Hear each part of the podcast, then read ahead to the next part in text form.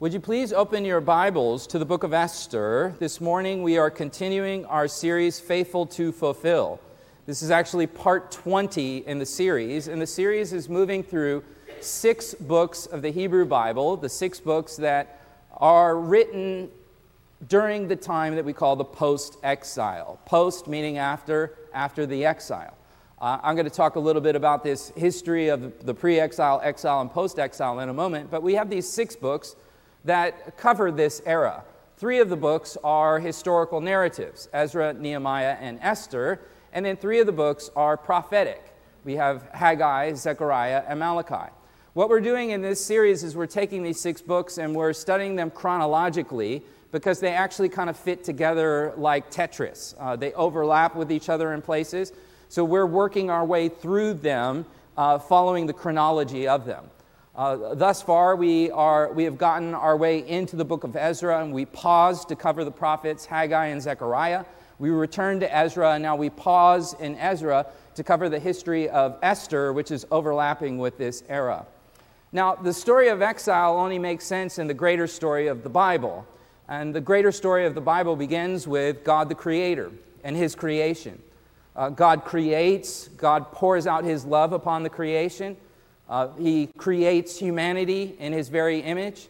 He gives humanity His love. He exists in relationship with humanity. He gives humanity His will, His law. Humanity rebels against His law, and as a result, humanity is in a state of exile. The paradise that was given to humanity is lost, and humanity is, is, is, is exiled from the presence of God, as we read in the book of Genesis. On the, on the heels of this rebellion and this rejection of God's love, Uh, God graciously comes to humanity and he makes a promise to them. A promise, another word for saying promise in biblical terms is the word covenant. He covenants in Genesis chapter 3, verse 15, to our father and our mother that he would send one through the woman one day who would overthrow the kingdom of darkness and the mess that we have made and bring paradise back. The story of the scriptures is a story of God's grace. It is a story, the first point on your outline, of God's promises. As we step into the book of Esther, we are in, uh, in a bigger story that began in Genesis with creation and with fall. And on the heels of that fall, overlapping with that fall, is the God who promises that He is going to send one who will come through the line of this woman. That promise is passed to the historic figure Abraham. That promise is passed from Abraham to his sons, Isaac and Jacob, and they formed the nation of Israel, who are God's promised people. God sends uh, the, the, the prophet Moses to the people, and we read in the book of Deuteronomy of a land covenant where God promises that he's going to give the people a land. God promised Abraham that he was going to give the people a land, a place. God promised Abraham that, that extended promise from Genesis chapter 3 that through Abraham there would be a place and a people who would bring back paradise. This is what we call the Abrahamic covenant. And then God promises, subsequent to this, to the prophet Moses, that the people would be in the land.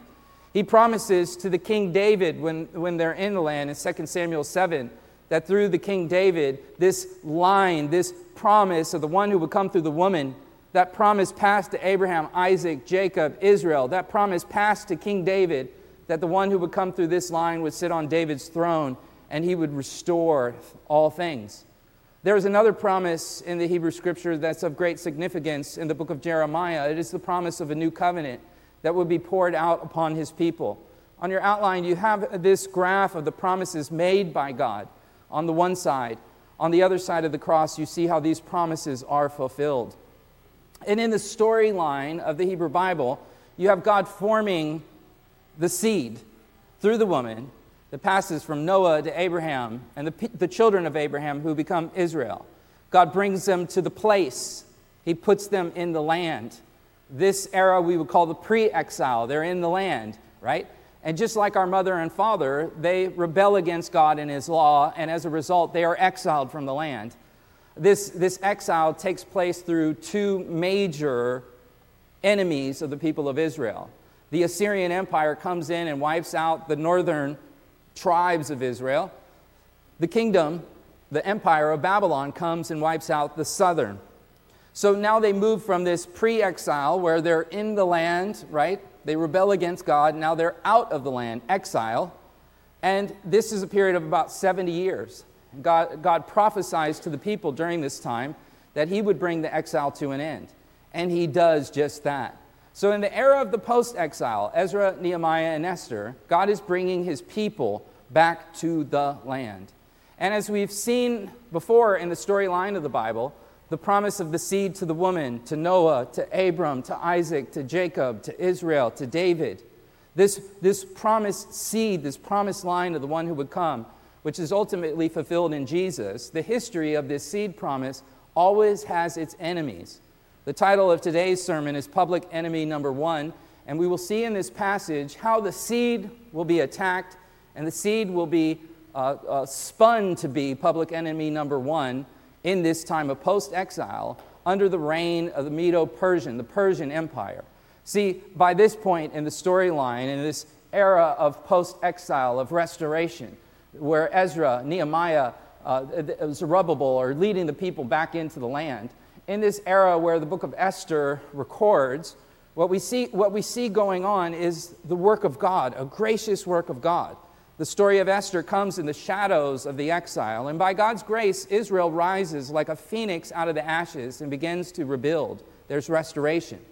Let me emphasize grace, because Israel was not in mass seeking after God.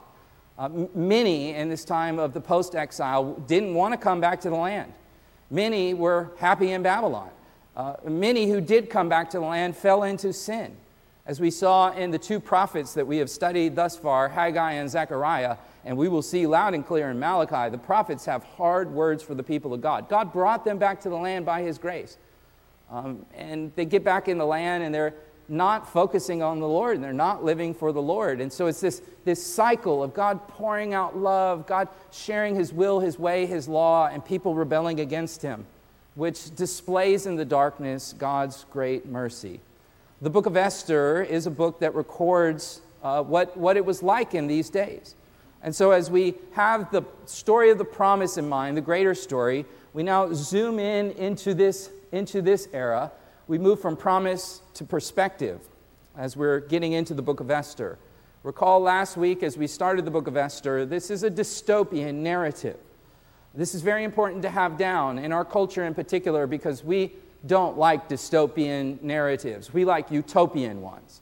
We like stories with heroes who are flawless and perfect we like, you know, Clark Kent, Superman kind of a thing. We, we like those kinds of stories where the hero is really loud and clear. In dystopian narratives, however, uh, God is working through flawed people. It's really raw and it's, it, it's real life. God uses really broken people to accomplish his will. I say this because often when preachers and uh, authors of things biblical, particularly when they're dealing with the book of Esther, they biff it because they want to make Esther into a Western hero genre, where the characters, Esther and Mordecai, are seen as a kind of Superman, pristine characters who are heroes that you're supposed to emulate. So, little girls, be like Esther. Uh, you know, l- little boys, be like Mordecai. But actually, when you read the, the text in its perspective, you see, no, I, I, don't, I don't want my sons to be like Mordecai. I don't want my daughters to be like Esther. I do want them to be like them in the sense that God used them. I, I, I want God to use my children.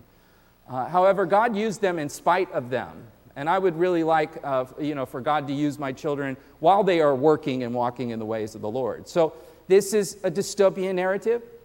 It is a novella of sorts, uh, a small, short, dramatic story that moves from conflict to resolution with developing characters in the drama. The main character of the book is Esther. She is the Jewish historical uh, figure whose, uh, whose name given to her by her Jewish parents was Hadassah. That said, her parents died when she was little. She was placed under the guardianship of a male Jewish cousin named Mordecai, which is an interesting name for a Hebrew to go by as it comes from a pagan Babylonian god Marduk. Mordecai was no doubt influenced by pagan Babylonian culture. He was a refuge in the Jewish exile who likely adapted to the culture to survive. Further, this, this is the time of exile where God is bringing the people back, and we, we see Mordecai has no interest in going back to rebuild. Uh, further, what we see of him in the story of Esther is rather pagan.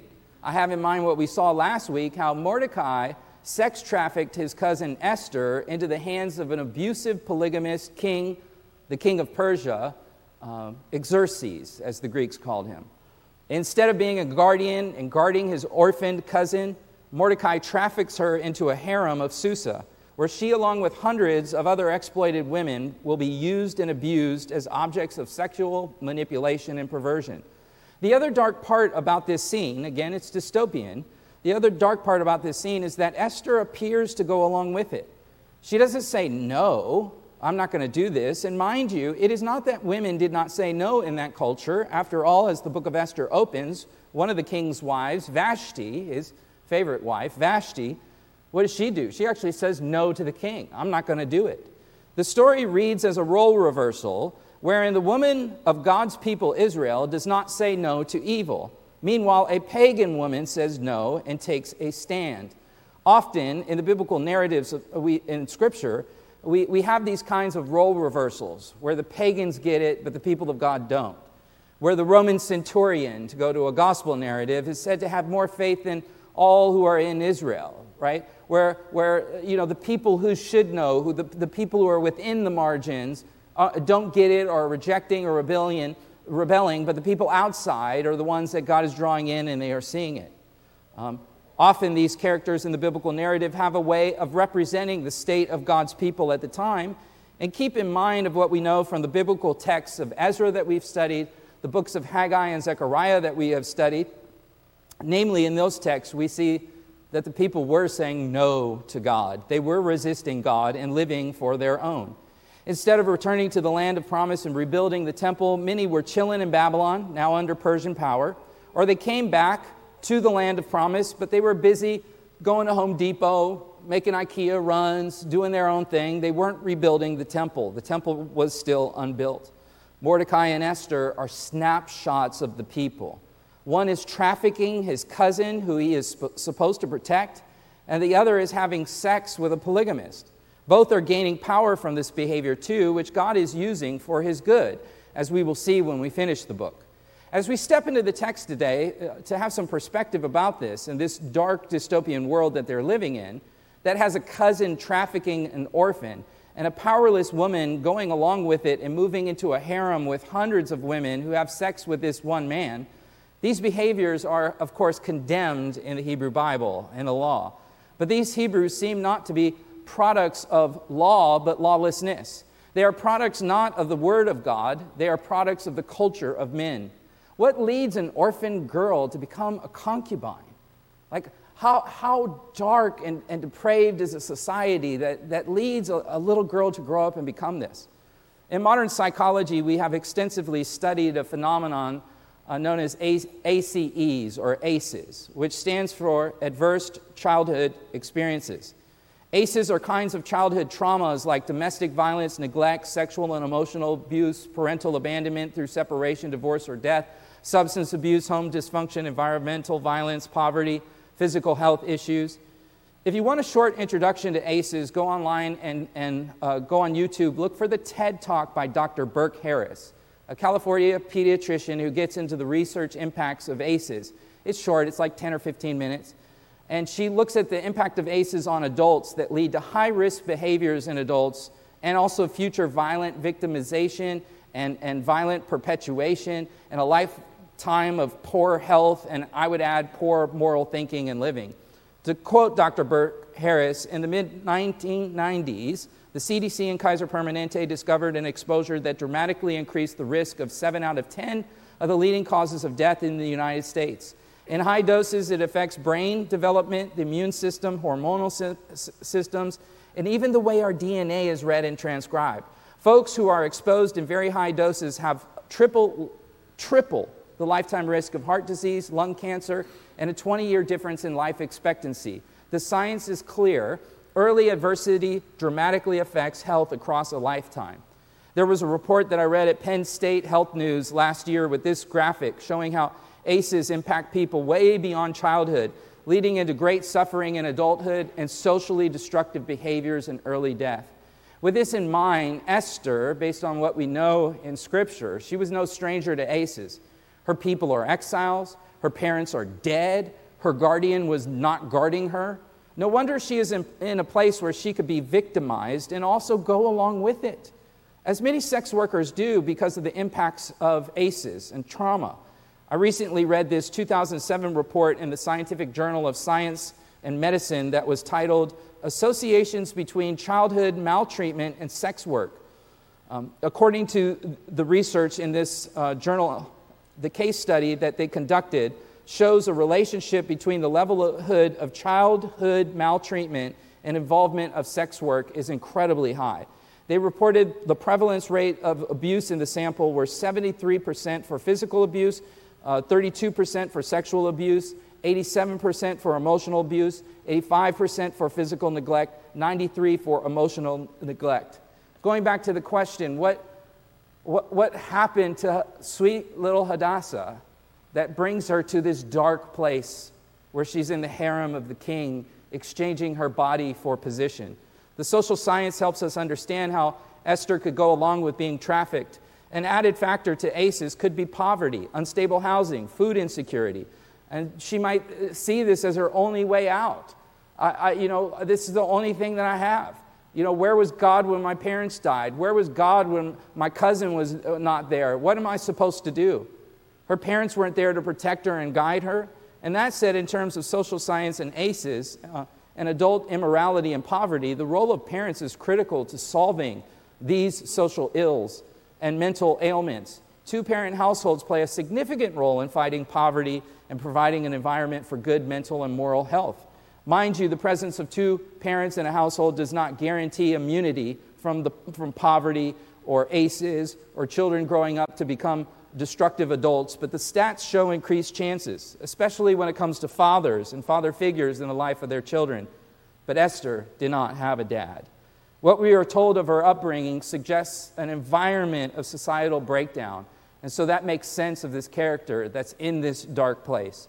Poverty feeds into societal breakdown. It erodes social cohesion and trust within communities. It increases addiction, crime, violence, exploitation of women and children, health disparities, educational inequality, political instability, family breakdowns, housing insecurity, and more. Poverty and economic inequality can fuel political instability and social unrest and moral compromise. So I, I hope some of this helps you to orient it as you're reading of this, you know, this sweet girl Hadassah, now grown up Esther, and she's living in the harem of this wicked polygamous king. Today we pick up where we left off in the text, chapter 2, verse 19. The verse seems to summarize what has been covered already as we get into the plot of the narrative. Verse 19, when the virgins were gathered together. Here you see the king again with his harem.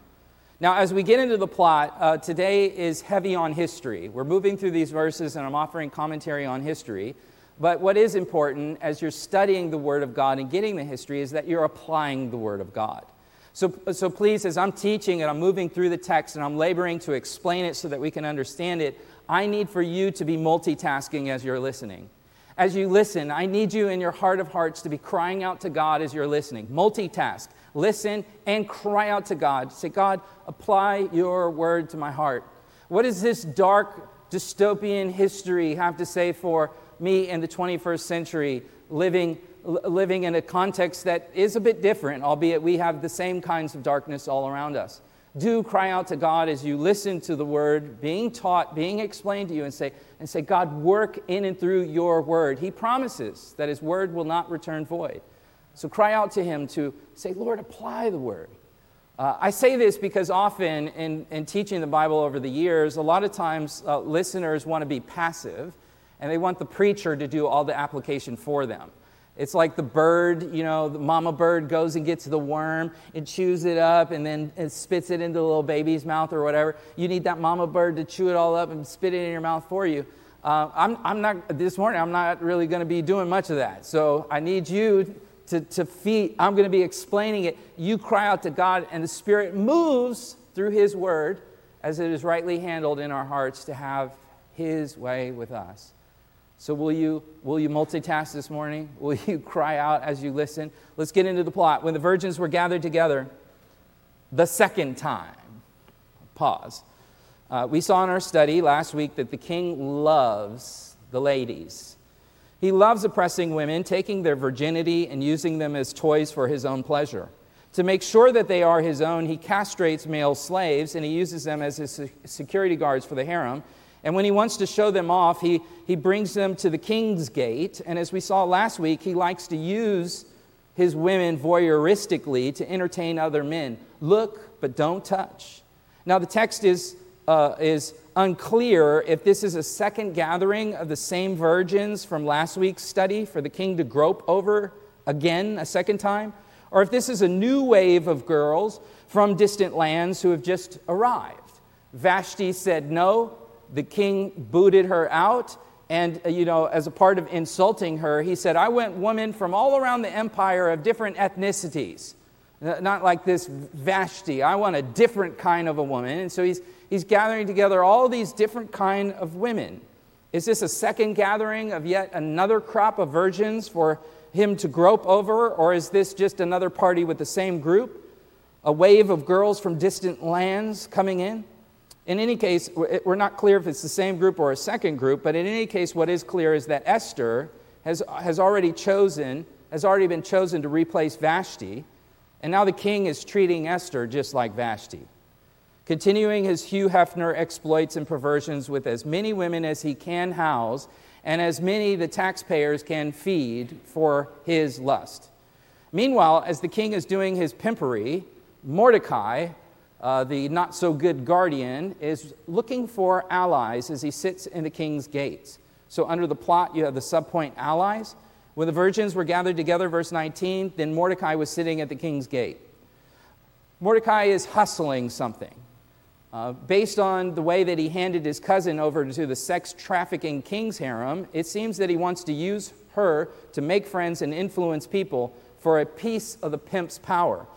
And now the King's Gate is where the business and jurisprudence of the city happens. The main entrance to the city is the King's Gate.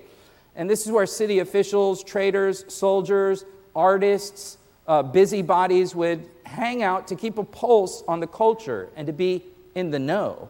Archaeologists have excavated this site in the 1970s. Here, let me show you a picture of the site so you can imagine it. Sha'ar HaMelech, the King's Gate. To get an idea of the size of Sha'ar HaMelech, uh, imagine it's about half the size of a pro NFL football field.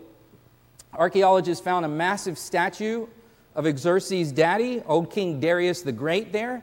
It is now in the National Museum in Tehran. Inside of the gate, there were two impressive columns that carried the weight of the roof. Archaeologists found on the bases of these columns an inscription that reads, and I quote, King Xerxes says, By the grace of Ahura Mazda, King Darius, my father built this portico. Indeed, he built it on the backs of people. He built it on the backs of people through war which still today is huge economy. War is a huge moneymaker, particularly for the winners and the manufacturers. Let's read the next verse, verse 20. Esther had not yet made known her kindred of her people, even as Mordecai had commanded her. For Esther did what Mordecai told her, as she had done when under his care. Here we see, as we saw last week, that Esther is still living under an alias. So Mordecai is looking for allies, Esther is living under an alias. An alias, of course, is a cover that one assumes so that others do not know who they really are. A man cheating on his wife may use an alias for his name when he checks into a hotel in case his wife calls looking for him under his name. In Esther's case, she has not let anyone know not her name, but her ethnic identity as a Jewish woman. That said, for the Jewish people, um, their identity was to be treasured. It was to be, it was to be treasured that they, that they were Jewish. And it wasn't so much uh, being treasured, uh, you know, with regard to the ethnicity itself, but rather to the relationship that these people were graciously given by God in that seed promise. God's going to use our people to restore this, this dystopian world that we're living in. He's, he's chosen us to be a part of this. That's, that's our identity. That, you, you're, you're not supposed to sit on that. You're not supposed to put that light uh, uh, uh, and cover it up. You're supposed to let that light shine. You're the children of God. God called you to be a royal priesthood to the, to the nations. You're called to let that light shine. Why, why aren't you saying something about this? Now, one of the things that is unique about this book is, as we talked about last week, is that God is actually not mentioned in the book. God directly is not mentioned in the text. We don't, we don't see anyone praying. We don't see Esther saying, Oh, God, protect me. Um, we don't see Mordecai, Oh, God, uh, you know, help me. We don't see God sending prophets. We don't even see a narrator insert parenthetical statements into the storyline like, and then God did blah, blah, blah, blah. None of it. And yet the author uses this absence of God in the writing to show God's presence through providence of how everything is coming together. It's, it's actually a wonderful kind of literary mechanism to draw you in though the author isn't doing the and God said and God did and they cried out to God, God's everywhere in the storyline. Later in Esther chapter 4, verse 14, we read of help coming to God's people, quote, from another place, which alludes to God's action behind the scenes, working all things together for his glory and their good. All of that said about the absence of God in the story itself, it is worth noting that in the ancient translation of the book of Esther, known as the Septuagint, or what we call the LXX, the Septuagint of Esther actually includes supplemental passages. In fact, six supplemental passages. Uh, we just finished in our Bible Institute, last week's lecture was on textual transmission, and we talked about uh, variations within transmissions and scribes and these sorts of things. So it, it, it's worth noting that the Septuagint has these six supplemental passages which we scholars refer to as additions A through F. And in them, we, we actually see in the Septuagint that there's a story added to the older Masoretic text uh, that mentions God in three specific places. In the LXX, it's 220, 4:8, and 613. There are, in fact, in the Septuagint as well, expansions to the characters of Mordecai and Esther. This shows us that ancient readers of the book, uh, ancient readers ancient Jewish readers who are translating uh, uh, the text over, those, those, those scribes, as they were reading with the, the text, they're, uh, they're wrestling with the existential experience of God's people. Like, hey, where is God in this? For Esther, where was God when her parents died? Where was God when she's getting hit with all those ACEs that are stacking up and, and messing her up? Where is God when her uncle twisted her to sleep with the polygamous pagan king? For Mordecai, where was God in his life plights? So now, rather than Mordecai praying and trusting, we see him hooking and hustling. Verse 21. In those days, while Mordecai was sitting at the king's gate, Bigthan and Teresh, two of the king's officials, from those who guarded the door, became angry and sought to lay hands on King Ahasuerus. Ahasuerus. So we see allies, alias, and Ahasuerus. Ahasuerus is the Aramaic name uh, for who the Greeks called Xerxes. Uh, in Persian, it's Kisha Yarsha. And so the Greeks heard Kisha Yarsha and said Xerxes. Yeah, that's what we'll call him. Ahasuerus, as the Hebrews or the Aramaic, in Aramaic they would say. Um, he comes from a line of royalty and power. His father is the King Darius, as you noted on the inscription I quoted earlier. He inherited a kingdom of vast strength. He conquered and colonized people. Here's a picture of his empire. See how vast this is. That's, that's your, you own that. You know what I mean? Like, if you're like, yeah, go on Google Earth and you look at where you live and it's like, you know, this is, this is his empire, right? He's balling out of control. So, what is Bigthan and Teresh thinking? You think you're going to take someone who has this much real estate? You really think a man whose throne extends this far is going to let you take him down? The text tells us that there is a, a plot. So we see allies, alias, Ahasuerus, next, assassination. In those days, right? Bigthan, Teresh, they are angry and they want to lay hands on the king. The text tells us that, oh, Biggie and T become angry. Granted, it does not tell us why they become angry. Perhaps it is all this Playboy stuff, the gathering. You, you're bringing more concubines? Bro, this is out of control. You know, how, like, we got to tax people to feed these girls, to do all this. Like, this is getting out of control. Maybe, maybe the king took one of their ladies, and, and so they're upset about that. Maybe this guy, a Bigthan, is the same Bigtha in chapter 1, verse 10, who, along with a group of other guys and eunuchs, were commanded to drag Queen Vashti to the drunken fest and parade her in front of the men. Uh, maybe they're loyal to Vashti and they're, they're tired of this kinky king. Uh, we don't know. The text doesn't tell us, but what we do know is that there are assassination plots uh, in the ancient world uh, assassination plots, as described here in the text, are very common in the ancient world, uh, in the ancient Near East in particular. And what also is common in the ancient world is that informants who get intel on attempted coup d'etats are very well rewarded.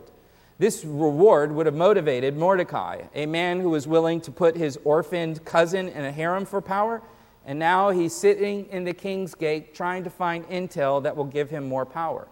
Verse 22 But the plot became known to Mordecai, and he told Queen Esther. And Esther informed the king in Mordecai's name. The text of Esther does not tell us that Mordecai had a job or an employee gig, that he was working at the gate. Rather, it seems that he's there at the gate, uh, hooking and crooking, hustling in hopes of climbing the corrupt corporate ladder of the government. I'm amazed by those who read this passage and paint Mordecai as a hero, as some sort of a concerned citizen who is looking out for the king to whom he is loyal. Or they assume that he was an employee who was just doing his job, like Paul Blart, the mall cop, you know, just trying to save the day. Uh, Mordecai is not Paul Blart. Uh, he's not, try, you know, he's not uh, trying to save the day or do his job. The text says no such thing. Um, it doesn't paint such a picture. Rather, we see a man who has trafficked his cousin into a king's harem and now is chasing around in the king's court trying to find something that he can give to the king to get favor and power. He's already given the king his virgin cousin's body, and now he's eavesdropping for scandals and political news in hopes of finding something that will help him. We don't see him in the king's court regretting what he did to his cousin in the king's court trying to find a way to break her free from the harem. What have I done? I put my cousin in there. I got to get her out. No, he's looking out for himself. Rulers were renowned for rewarding anyone who brought them good spy intel, and old Morty has some of it. The intel is checked. The king sees that it was true data, and so he, the king, doles out a payback. So we've covered the plot, now we move to the payback, verse 23. Now, when the plot was investigated and found to be so, they were both hanged on the gallows, and it was written in the book of Chronicles in the king's presence. Now, when I hear hanged, I don't know about you, what comes to mind when you hear the word hanged? Uh, you know, maybe playing hangman in school or whatever, you know, guess the, guess the word. Which, when you think about it, is a really morbid game, you know. Oh, you can't guess the word. I'm going to kill this guy on the racer board. You know, he's hanging. Uh, often you feel bad about killing the guy, so then you start drawing shoes and clothes, like, come on, you guys, and you kill someone on the chalkboard. It's kind of a weird game. Um, or maybe you picture, like I do, the first thing that comes to mind when I hear hanging, I picture the horrors of the Jim Crow. Racist lynchings of black bodies made in the image of God that continued into the 20th century in our country. Terror lynchings were used as a display of racial domination and intimidation. White terrorism, terrorizing black Americans. Beyond the act of lynching, you do know uh, of the practice of making lynching postcards. Uh, mobs would hire photographers who then would sell pictures as postcards. Many of these pictures, in them, you can see whites wearing what appears to be their church clothes, documenting the collusion of corrupt racist churches and the evil institution of slavery and the Jim Crow. We just finished reading uh, the narrative of Douglass in our book club at church, the appendix at the end. If you haven't read the book, at least read the appendix as our black Christian brother speaks to the white church in the 1800s, saying, Hey, look at this, look at this sin. According to the archives at the Tuskegee Institute, there were tabulated 3,446 black people who died at the hands of racist lynch mobs from 1881 up to 1968. As for the postcards of lynchings, they were so widespread in production for more than 50 years in the United States. And it eventually came to head when the United States Postal Service had to ban them in 1908. The Postal Service said, no, we're not, we're not delivering these anymore. All of that said, the images of lynching in our culture are not the image that you want to have in mind when you read verse 23. You see, the hanging in verse 23 was not strangulation by a rope, rather, it was impalement by a sharp stake and a very slow death of bleeding out, shock, and starvation, all in front of the public to watch for minutes to hours and even days. This tells you the psychology of, of the empire. Mess with the bull, and you literally get the horns, you get impaled. Xerxes' dad was known for impaling his enemies. According to the Greek historian Herodotus, Darius, Xerxes' dad, when he conquered Babylon, he impaled 3,000 Babylonians on stakes.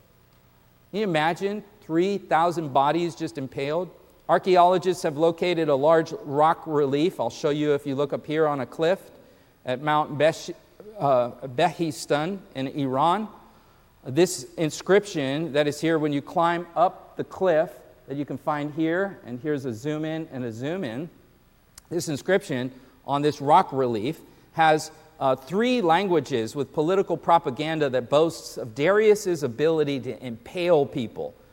Uh, archaeologists geek out on this because it is the longest known trilingual cuneiform inscription, written in Old Persian, Elamite, and Babylonian.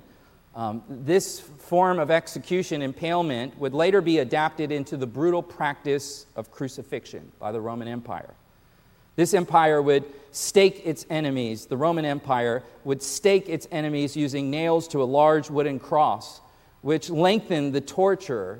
Uh, impalement, you could go for minutes, hours, in some, in some cases, maybe a few days. But in crucifixion, when you're hung to a wooden cross, this goes on and on and on. It's worth noting here in verse 23, when you look at verse 23, you see the English word gallows.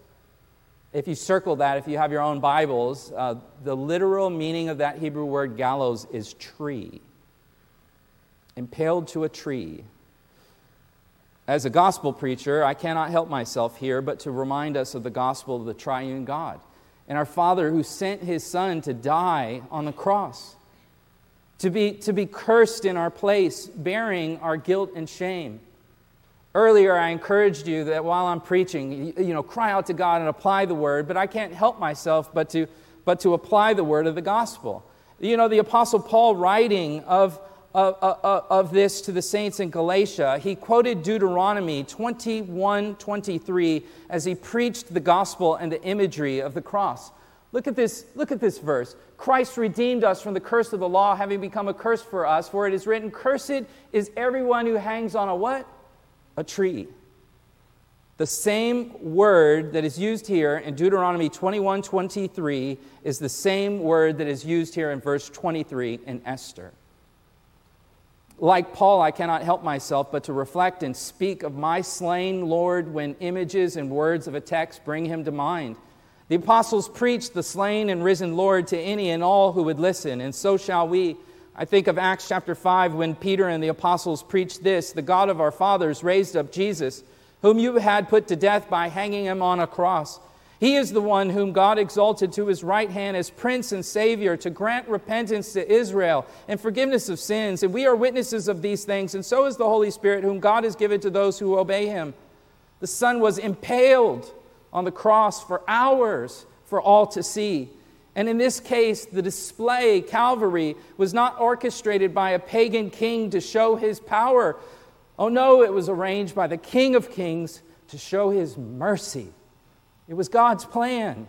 Acts 2:22 Men of Israel listen to these words Jesus the Nazarene Nazarene a man attested you by God this man, delivered over by the predetermined and foreknowledge of God, you nailed to a cross by the hands of godless men and put him to death. You see, it was the predetermined plan of God the Father that he would send the Son to die in our place. And through his innocent suffering, slaves of sin could be forgiven and set free. The Romans popularly crucified slaves. The imagery then is a role reversal just like uh, Vashti and Esther, that role reversal, here's a role reversal for, for the only human free from sin was receiving a slave's death Jesus, the innocent Lamb of God. He gives us his innocence and in exchange takes our guilt and is cursed for us in our place. as we saw in Galatians 3, so that he might what? Redeem us. The word redeem in the biblical language is the word that is used for manumission, a word for buying slaves out of the slave market and liberating them. This is exactly what Christ has done for us.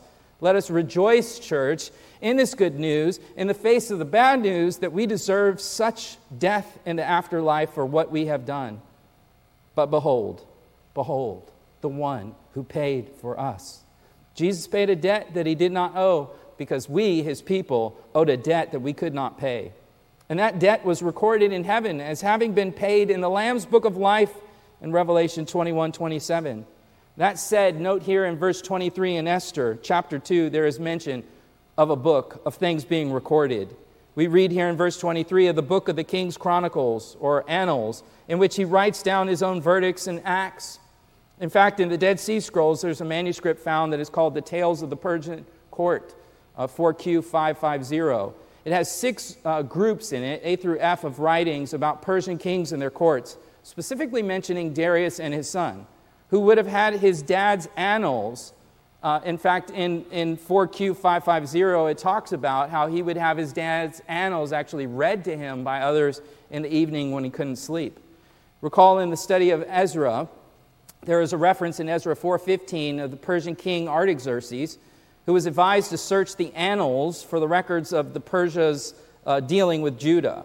This was the practice of kings to keep a record. And while earthly kings may miss details and render poor verdicts, the king of heaven will do no such thing. His courtroom is always just, his verdicts are always right. And this would be bad news for us, but praise be to Jesus for justifying us by his death, so our record in the book of deeds would be expunged and our names would be written in the book of life. The story of Christ appears in the shadows of the Hebrew Bible that we are studying. Speaking which, let us return to the text. Esther 3:1. After these things, King Ahasuerus promoted Haman. We move, we move now to promotion. Haman, this character, is promoted. We meet for first time here this character Haman. He is the, uh, he is the antagonist of the story. If you know the story you, you, of, of Haman, uh, you may want to boo when you hear his name. Haman, boo, boo, Haman. In fact, if you're Jewish, you've been catechized to boo or to hiss when you hear his name. If you have celebrated the Jewish festival of Purim, Purim, which um, actually comes from this book, and I'll say more about that in a moment, there is a custom in Purim where uh, the, the rabbis or your parents or whoever, when they're rehearsing the story of Esther and they get to Haman's name, when Haman's name is mentioned, you're supposed to boo or, or hiss or even grab things and make noises with it. So, Haman, boo, or, you know, dirty Haman. So, Haman's promoted. Let's look at some subpoints here. The first thing that the text notes is his ancestry. Uh, after these things, King Ahasuerus, Xerxes, he promoted Haman, the son of Hammedatha the Agagite. Now, if you know your biblical history, right, you, you already want to boo when you hear Haman, but then when you hear Agagite, you want to boo again. Well, you know, it's like, Agagite, boo. This is a gentilic noun, Agagite, that is used to indicate ethnic origin. The Agagites were the descendants of Agag, who was a, a king he was a notorious enemy of God's people, Israel. Uh, the Amalekites attacked the Israelites when they were running away as, as slaves from Egypt. They attacked them when they were on the Underground Railroad. These attackers, the Agagites, were descendants from the line of Esau, who is the progenitor of the Edomites, which is another great enemy of God's people. The Agagites were ruthless. Beyond them attacking them in the Exodus, uh, later on, during the reign of King Saul, they were threatening Israel's existence, and God called, called for Israel to combat them in just war for their evils. Keep in mind that Mordecai, as noted last week, is from the line of Saul. And so uh, you have here in the text uh, Haman from the line of Agag, right? And then you have Mordecai from the line of Saul, right? So the Agagites attacked Saul which you, you can read about in 1 Samuel 15. So it's kind of like a rematch. You know, it's like, I don't know, like Rocky's grandkid and Apollo's grandkid or something, you know, duking it out. In a recent sermon I gave laying out the theology of the nations, we looked at the biblical motif of the seed promise and the attacks that are made against the promised seed. At the beginning of this sermon, I mentioned Genesis 3.15 and the promise to the woman that then goes to Noah, and then that, that, that goes to, you know, the line of Seth, and then goes to Abram and Isaac and Jacob and David, and ultimately to Jesus. As the seed goes, the story unfolds, and there are always those who are attacking the seed which we see here, and later we will see uh, this Agagite, he wants to crush the seed. He wants to have a holocaust to wipe out the seed of promise. But this is foolish, for none can thwart the hand and the plan of God. God knows what he is doing, and God will do what he wishes. In fact, regarding the Agagites, in Exodus 17, God decreed continual enmity between the Amalekite and Israel, if you look at the text. You see, the Lord knew this was going to be a perpetual rebellion against the seed. Exodus 17, 15, right? The Lord has sworn. And just think, whose wrong side do you not want to be on, right? God. I don't want to be on the wrong side of God. And yet the depraved do not see this. Many think they are spiritual. Many think that they are living the right way, when in reality they are raging like Agag against God, against his people, drunk on their own alleged autonomy and authority, which brings us to the next point. The text highlights his ancestry and his authority. 3 1, where we left off, and advanced him and established his what? Authority over all the princes who were with him. Verse 2 And all the king's servants who were at the king's gate bowed down and paid homage to Haman. And, and, and yeah, boo, there we go. And for the king had commanded concerning him, but Mordecai neither bowed down nor paid homage. We're going to see in a moment that, that this angers power hungry Haman. Verse 3 the king's servant, verse 3 the king's servants were at the king's gate said to Mordecai, Why are you transgressing the king's command? Haman wants homage. Mordecai ain't about to give it. Now, mind you, when we think of bowing down in our culture, you know, what first comes to mind for me is church. I think the only place that I've ever bowed down is in a church service, uh, singing, praying. But in their culture, bowing down was not so much a worship thing, especially not in the context of government official. Uh, it was just a recognition of status and obedience to the king's order. So Mordecai is exercising civil disobedience, as we would say today. But that said, the text doesn't tell us why he is. Mordecai doesn't say, I don't bow down to Agagites. You attack my people.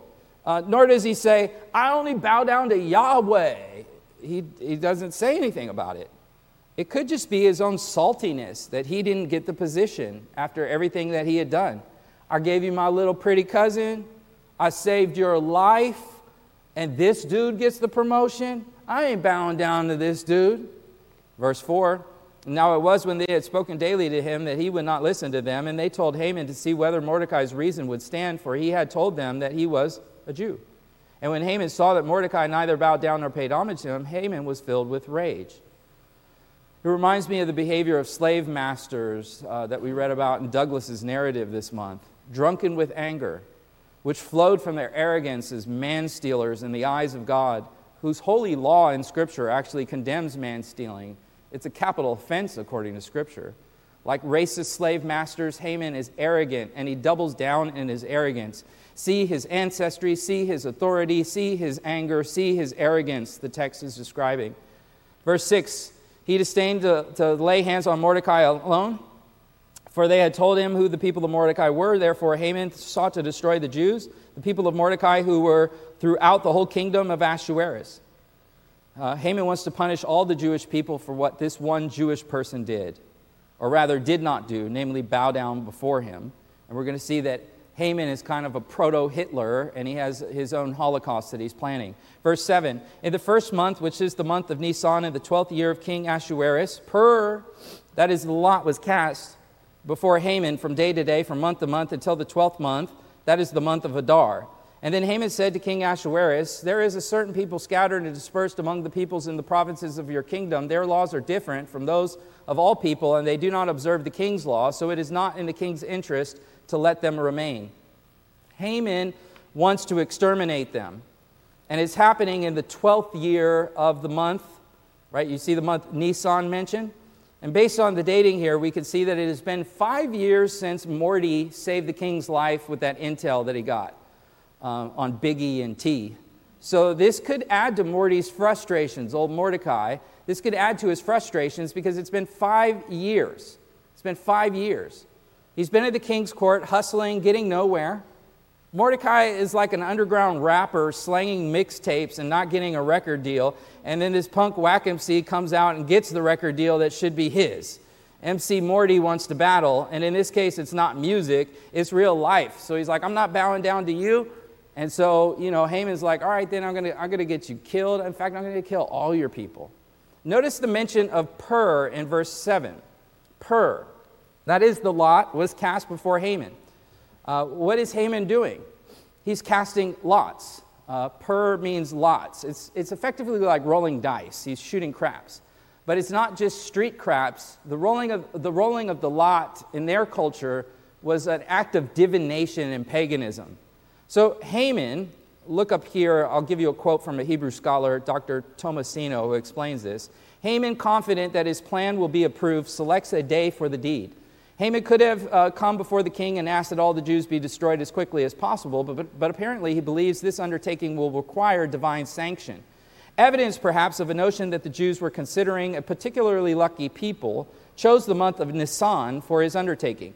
It makes sense that Haman would have cast lots in the first month of the year, and Babylonian thought the opening days of the new year were the time when the gods determine mortal destinies. Since they did so by casting lots, it was appropriate for Haman to use the same method to decide the fate of the Jews. In a sense, he was attempting to control the fate of the Jews and likely appealing to pagan deities to help him fulfill his designs against them. So Haman is using his dice. He's a pagan. Little does he know that Proverbs 16:33 says, "The lot is cast into the lap, but its every decision is from the Lord." In other words, the dice are rigged too, buddy no cap. God controls everything that is cast into the lap. And in this case, God shows his control subtly in the narrative with the dating at hand. The Akkadian puru, which the Hebrews translate as Pur, for practicing the casting of lots. And here's the thing based on the dating of Nisan to Adar in verse 7, we note historically that this is just a couple of days before the Jewish people celebrate Passover which is the Jewish holiday commemorating their manumission from slavery when the Agagites attacked them. Anyway, it's, it's sort of a, a, subtle way that the storyteller is showing you look, God's in control of this. So while the Jews are supposed to be gearing up to celebrate their deliverance, God was going to bring yet another deliverance. Mind you, I say supposed to because we don't see in the text any sort of preparation.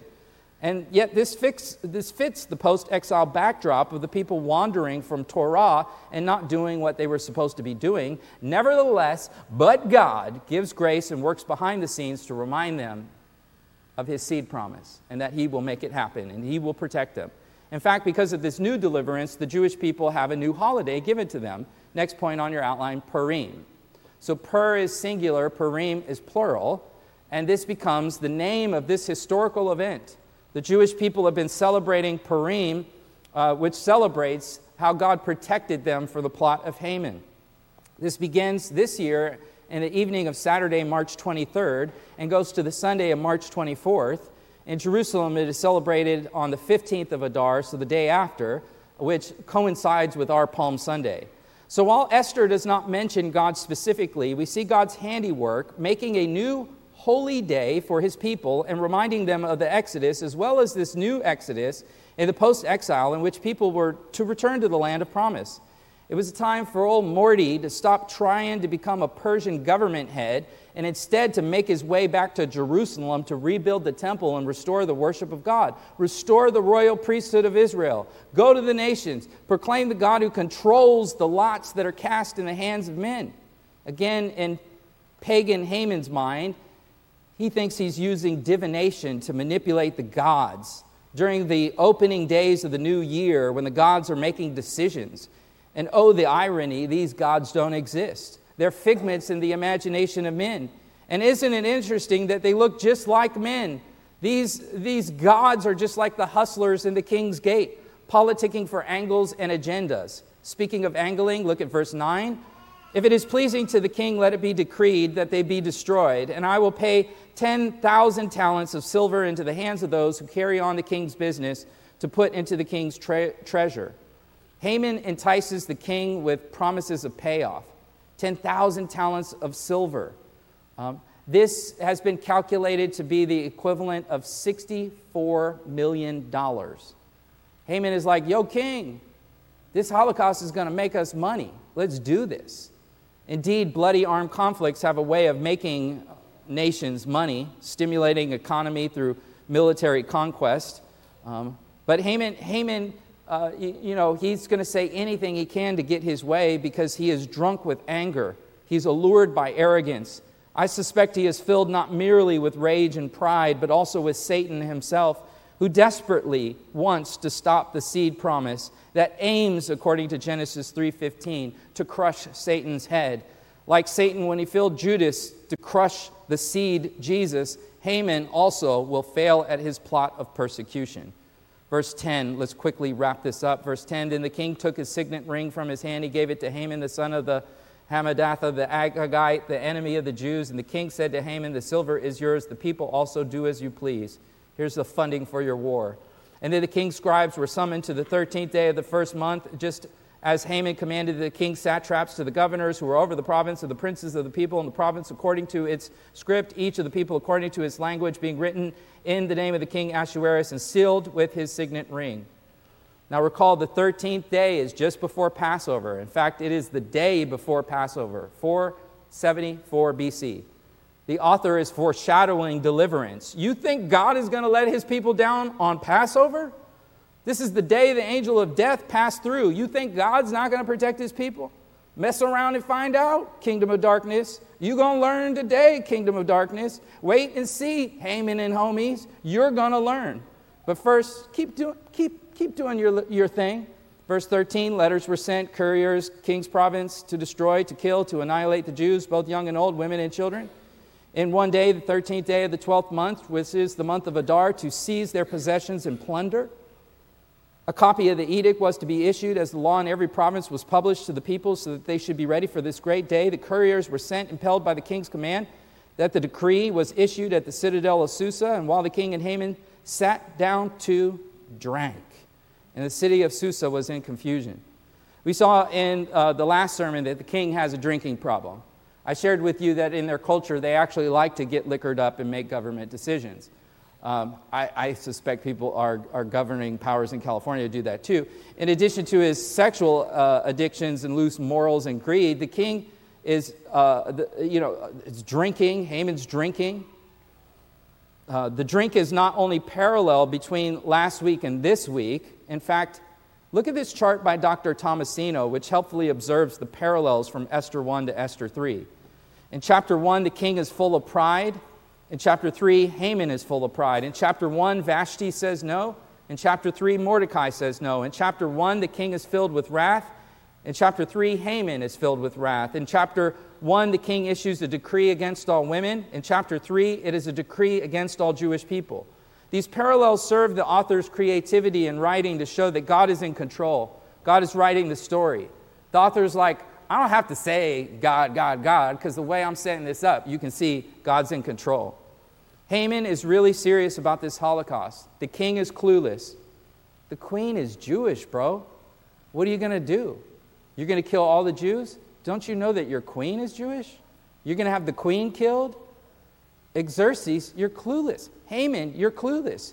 You, do you know the queen, his favorite queen, is Jewish? God may not be mentioned, but clearly He is in control. And that is the practicality of the text this morning. If you don't think God is in the details, you are not paying attention. God is in full control in Esther. He is still in control today, brothers and sisters. Before applying this to, to our lives much further, let me first apply it to the afterlife by way of conclusion. None of these people in the text get away with anything. God is in control of the afterlife as well as this life.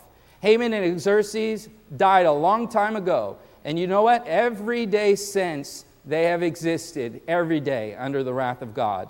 Mordecai may have helped the king from dying that one day, but the king eventually died.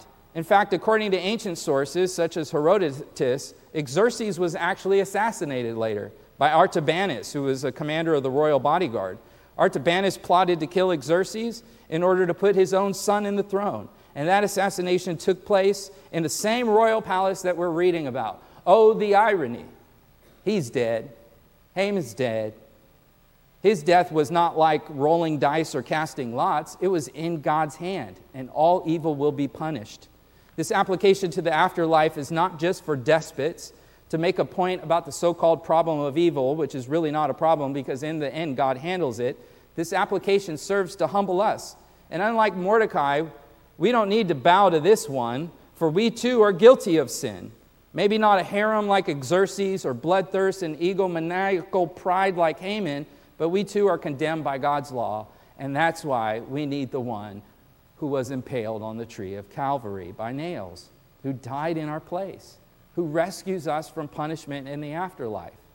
Apply the word to our hope of the afterlife, the hope of heaven, the hope of resurrection, the hope of the new earth. Apply the text to the present.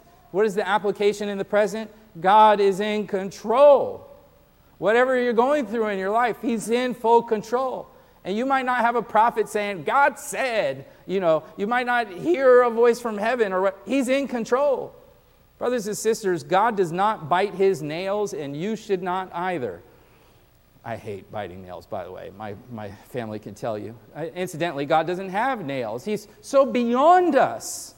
You know, throughout history, people have tried to destroy God's people and go against God's plan, and they always fail. Pharaoh tried and failed. Haman tried and failed. Hitler tried and failed. There is no use in fighting God or his plans. And, brothers and sisters, that goes for us too we often find ourselves wrestling with Him. And this message today is a call to trust His control. Don't struggle with the will of God. You don't have to spend your time, brothers and sisters, even trying to figure out what the will of God is because His Word tells you. For this is the will of God, 1 Thessalonians 4, your sanctification. Your sanctification. God has not called us to impurity, but sanctification. What is God's will for you? To be sanctified. What is God's will for you? 1 Thessalonians 5 16. Rejoice always, pray without ceasing, and everything give thanks, for this is God's will for you in Christ Jesus. In the book of Esther, we see people wrestling with God's will. So, by way of application, let us commit ourselves afresh to following the will of God and to submitting to His way and trusting to His control. As we come to the communion table, and we now remember him who was crucified for us. We remember him who will come again at a time that he is fixed. And in fact, every day is fixed, for we worship a God who is in control of all things. And as we remember him in the communion table, taking the cup and taking the bread, let us remember that death did not defeat him. He is risen, he is risen indeed. May his spirit apply his word and draw us in repentance and faith as we have seen the plots of men uh, scheming against God in this text, making God's chosen people into public enemy number one. Uh, we, we left off at a cliffhanger, but we can only cover so much. So as we come back next week, we're going to see just how God unravels his plan and thwarts the schemes of men. But let us not be hypocrites without uh, praying and crying out to God, because there's an Xerxes and a Haman in each of us. And praise be to God that Christ has come to dwell in us, to rescue us from ourselves, and ultimately from the punishment that we would have coming our way had it not been for the one on Calvary who took it for us. Let's pray and continue in worship. Father, we thank you that while we were yet sinners, Christ died for us. Come for us. And now we commemorate him at the table with the elements as we picture his body broken and his blood poured out. And we remember that we would be enemies of you had he not come to reconcile us. Lord, may your spirit move and, Lord, point out to us our blind spots. Point out to us the things that we, we don't see and the things that we rationalize and justify in our own hearts. Cleanse us, sanctify us. We know that is your will for us. Wash us, we pray. In the name of Jesus, we pray. Amen.